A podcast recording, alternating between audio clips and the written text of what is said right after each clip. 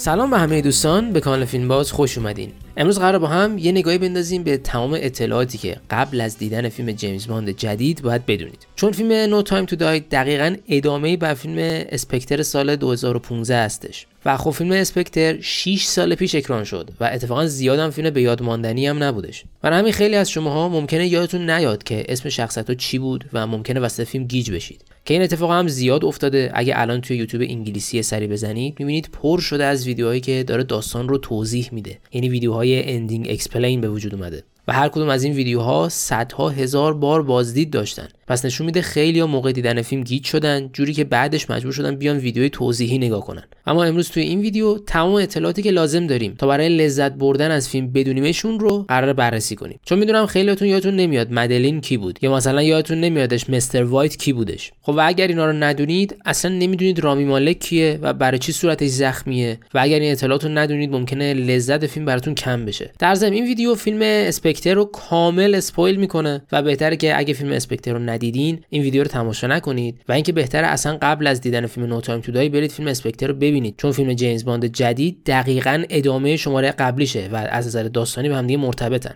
و قبل اینکه بریم سراغ ویدیو بذارید رو هم اضافه کنم. اگه به سینما علاقه دارید یادتون نره که کانال رو subscribe کنید که تو این کانال در اتاق مهمترین اتفاقات سینما حرف می‌زنیم. خب اول از همه بهتره بریم سر وقت شخصیت اصلی داستانمون یعنی مدلین این شخصیت یکی از معدود بازیگرای زنی هستش که توی سری فیلم های جیمز باند داره تو دو تا شماره بازی می‌کنه. و خب سری فیلم های جیمز باند این سالها با شماره قبل خودش خیلی تفاوت کردن. و جیمز باند این سالها دیگه عاشق میشه باز خودش. و شخصیتی هم که جیمز باند عاشقش شده توی این سری فیلم ها شخصیت مدلینه. این شخصیت رو هممون توی فیلم اسپکتر دیدیم که احتمالا خیلیاتون یادتون نمیادش. توی شماره قبلی دیدیم که جیمز باند طبق وصیتی که M قبل از مرگش کرده بود دنبال رد یه سازمانی به اسم اسپکتر میگرده. و تو مسیرش برای پیدا کردن رهبر این سازمان رد فردی رو می‌زنه به اسم مستر وایت. که اتفاقا همین مستر وایت توی فیلم اسپکتر میمیره. ولی نقش خیلی مهمی توی فیلم No Time to Die داره که جلوتر بهتون میگم نقشش چیه. شخصیت مستر وایت میشه پدر همین مدلین که ما توی فیلم Casino Royale یه نقش محدودی ازش دیدیم و توی شماره بعدی Casino Royale هم نقش مهمی داشتش. مستر وایت یکی از اعضای بلندپایه سازمان تروریستی اسپکتره. اما این مستر وایت به خاطر اختلافاتی که با رهبر این سازمان پیدا می‌کنه مسموم میشه و مبتلا میشه به سرطان. اما قبل از اینکه بمیره جیمز باند پیداش می‌کنه. و این فرد قبل از مرگش اطلاعاتی که لازم هستش تا سازمان اسپکتر رو باش نابود بکنن رو به جیمز باند میده.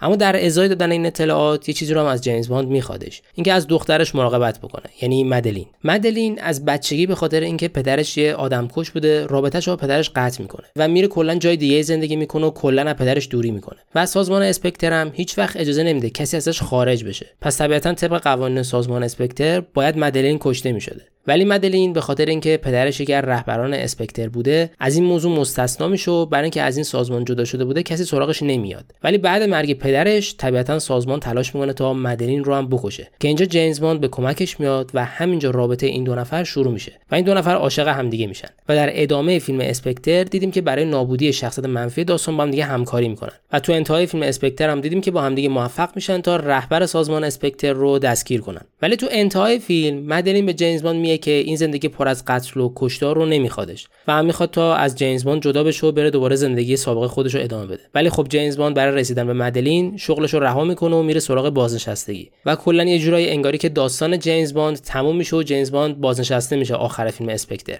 ولی خب فیلم No Time to Die دقیقا از ادامه همین داستان شروع میشه. یعنی مدلین و جیمز باند دارن زندگی مشترکشون رو شروع می‌کنن که وارد یه بازی جدید میشن. اما این تمام تاثیر شخصیت مستر وایت روی داستان No Time to Die نیستش. مستر وایتو گفتیم که یکی از اعضای مهم سازمان اسپکتر بوده که به رهبر این سازمان یعنی بلوفیلد رابطه بسیار نزدیکی داشته. اما همین مستر وایت جور دیگه هم به این داستان ارتباط پیدا می‌کنه و توی سالهای خیلی دور یعنی اوایل دهه 80 دست به یک ترور می‌زنه. تصمیم می‌گیره تا خانواده سفین رو کاملا ترور کنه و کل خانواده رو بکشه. حالا این خانواده چیه؟ این خانواده کارشون پرورش گیاهان سمی بوده و تجارت تولید سم رو به شکل غیرقانونی رهبری می‌کردن. و پدر این خانواده هم برای خودش یه باغ پرورش گیاهان سمی در یک جزیره اختصاصی داشته و اتفاقا برای سازمان اسپکتر هم به طور اختصاصی سم تولید می‌کرده. ولی خب درست مثل همون اتفاقی که برای مستر وایت افتاد و با سازمان اسپکتر دچار اختلاف شد پدر این خانواده هم با سازمان اسپکتر دچار اختلاف میشه. و خب طبیعتا این سازمان هم تلاش می‌کنه تا کل خانواده رو بکشه. و این کار رو هم مستر وایت می‌کنه. برای کشتن این خانواده از سمهایی که خودشون تولید می‌کردن استفاده می‌کنن. و اتفاقا موفقم میشن و کل خانواده رو ترور می‌کنن. به جز یه نفر یعنی لوسیفر سفین که توی فیلم No Time to Die نقشش رو رامی مالک بازی می‌کنه. این فرد اون زمانی که ترور اتفاق میفته یه پسر بچه بوده و توی این ترور صورتش دچار جراحت دائمی میشه. و خب این ترور میشه ریشه اصلی فیلم No Time to Die چون توی تریلر هم دیدیم که فیلم No Time to Die از اینجا شروع میشه که شخصیت رامی مالک سال 1998 یعنی قبل از اینکه اتفاقات فیلم کازینو رویال اتفاق بیفته میره خونه مستر وایت. و حالا این شخصیت رامی مالک دیگه یه پسر بچه نیست دیگه سالها از اون ترور گذشته. و هدف شخصیت رامی مالک هم اینه که انتقام خانواده خودش رو از مستر وایت بگیره و می‌خواد که مستر وایت رو با همراه خانوادهش بکشه. البته چون ما مستر وایت رو توی شمارهای بعدی جیمز دیدیم می‌دونیم که این ماموریت رامی مالک شکست می‌خوره. اما می‌بینیم که داره به سمت مدلین تیراندازی می‌کنه. چون گفتیم دیگه مدلین دختر مستر وایت بوده. و خب توی اون سالی که رامی مالک میره تا مستر وایت رو بکشه مدلین فقط یه دختر بچه بوده. و خب طبیعتا چون مدلین رو توی شماره های بعدی جیمز باند دیدیم مشخصه که موفق نمیشه که مدلین رو بکشه.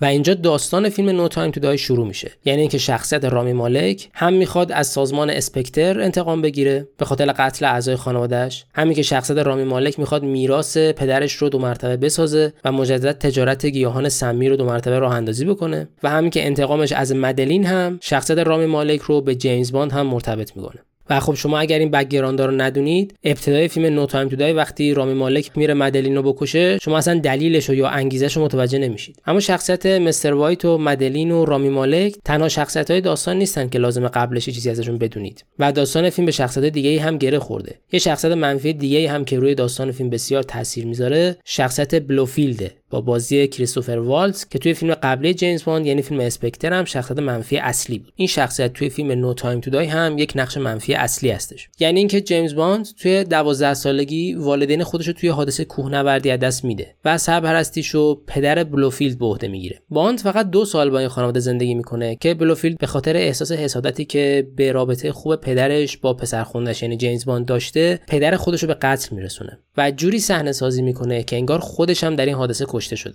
و بعد نامش رو تغییر میده و نام خانوادگی مادرش رو برای خودش انتخاب می‌کنه یعنی همون بلوفیلد. و بعد دیدیم که توی فیلم اسپکتر خودش شده بود رهبر سازمان اسپکتر و آنتاگونیست اصلی فیلم اسپکتر بودش. که توی انتهای فیلم در انفجاری که جیمز باند باعث شده بود اول که چشمای خودش از دست دادش و بعد تو ادامه فیلم به خاطر تیراندازی که جیمز باند داشت توی سقوط هلیکوپتر دستگیرش می‌کنن و به زندان میفته و توی این فیلم قرار ببینیم که اولا که چطوری این فرد توی زندان مجدد سازمان اسپکتر رو رهبری می‌کنه و اینکه قرار ببینیم رامی مالک انتقام قتل خانواده‌اش رو چجوری از این فرد می‌گیره در حالی که طرف تو زندانه و همین که داستان پیچیده‌تر هم میشه و درگیری دو تا سازمان رو با هم دیگه قرار ببینیم. یعنی سازمان اسپکتر که زیر نظر بلوفیلد اداره میشه و سازمانی که زیر نظر شخصیت رامی مالک داره اداره میشه. حالا بهتره یه نگاهی هم به سازمان اسپکتر هم بندازیم و یادمون بیاد این سازمان در فیلم قبلی چه هدفی داشت و کارش به کجا کشید. توی شماره قبلی دیدیم که سازمان اسپکتر کارش قاچاق انسان و اسلحه و کلی خلاف دیگه بودش که علامتش هم یه علامت اختاپوس بود که حتما این رو به خاطر داشته باشین دیگه چون این علامت توی فیلم مهمه. و اگه شما این علامت رو یادتون نباشه ممکنه افراد بلوفیلد رو با افراد رامی مالک اشتباه بگیرید. و خب همین سازمان قرار بود توی فیلم اسپکتر سال 2015 وارد یه حوزه جدیدم بشه. یعنی این سازمان داشت تلاش می‌کرد تا با کمک افراد نفوذی خودش توی دستگاه اطلاعاتی کشورهای مختلف کاری کنه که 9 تا کشور قدرتمند جهان دستگاه اطلاعاتی خودشون رو تو هم دیگه ادغام کنن و یه سازمانی بسازن به اسم سازمان نه چشم. و خب نفوذ اسپکتر تو این سازمان نه چشم می‌تونست باعث بشه که این سازمان وارد یک تجارت پرسود بشه یعنی تجارت اطلاعات. که خب توی شماره قبلی دیدیم این سازمان شکست می‌خوره توی پروژه خودش ولی خب این سازمان با دستگیر شدن بلوفیلد از بین نمیره و هنوز فعالیت داره و افراد این سازمان هنوز از رئیس خودشون از توی زندان دستورات لازم می‌گیرن. و اتفاقا یکی از موضوعات داستان فیلم No Time to Die رو خیلی جذاب می‌کنه همین موضوع هستش که مدلین که به دختر اسپکتر معروف بودش هنوز به سازمان اسپکتر وفادار هستش یا نه. و اما باید ببینیم که اصلا جیمز باند می‌تونه به این دختر اعتماد بکنه یا نه. و آخر ویدیو هم بهتره که یه سلاحی رو بشناسیم به اسم سلاح هیراکلیس. چون توی فیلم در رابطه این اسلحه صحبت میشه و اتفاقا همین سلاح باعث میشه که جیمز باند در آخر فیلم تصمیم مهم بگیره. که اگر شما این سلاح خوب نشناسید ممکنه تصمیم جیمز باند براتون غیر منطقی به نظر بیاد. هیراکلیس اسم یه فناوریه که از نانو تکنولوژی درست شده. این سلاح توسط دستگاه اطلاعاتی انگلستان توسعه پیدا کرده بودش. این اسلحه یک نانو سلاح ویروس ماننده که روزهای اولی که داشتن این اسلحه رو توسعه می‌دادن هدفشون این بوده که دی ای افراد خاصی رو هدف قرار بدن.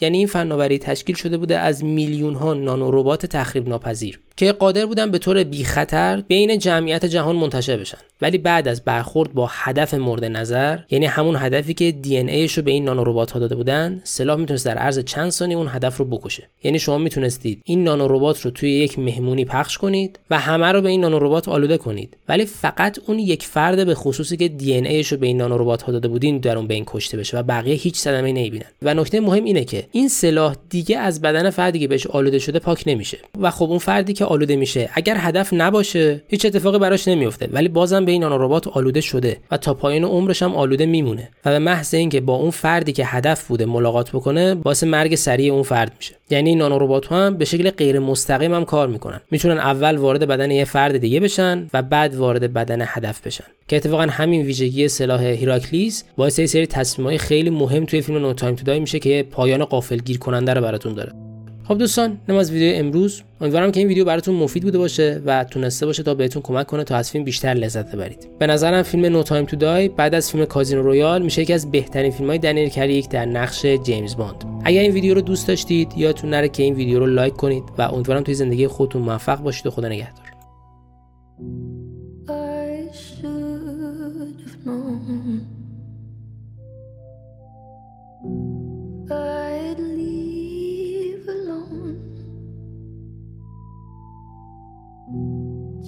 Goes to show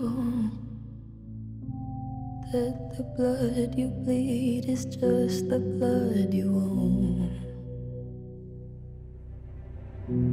We were a pair, but I saw you there. Too much to bear. You were my life, but life is far away from fair. Was I stupid to love you? Was I reckless to help? Was it obvious to everybody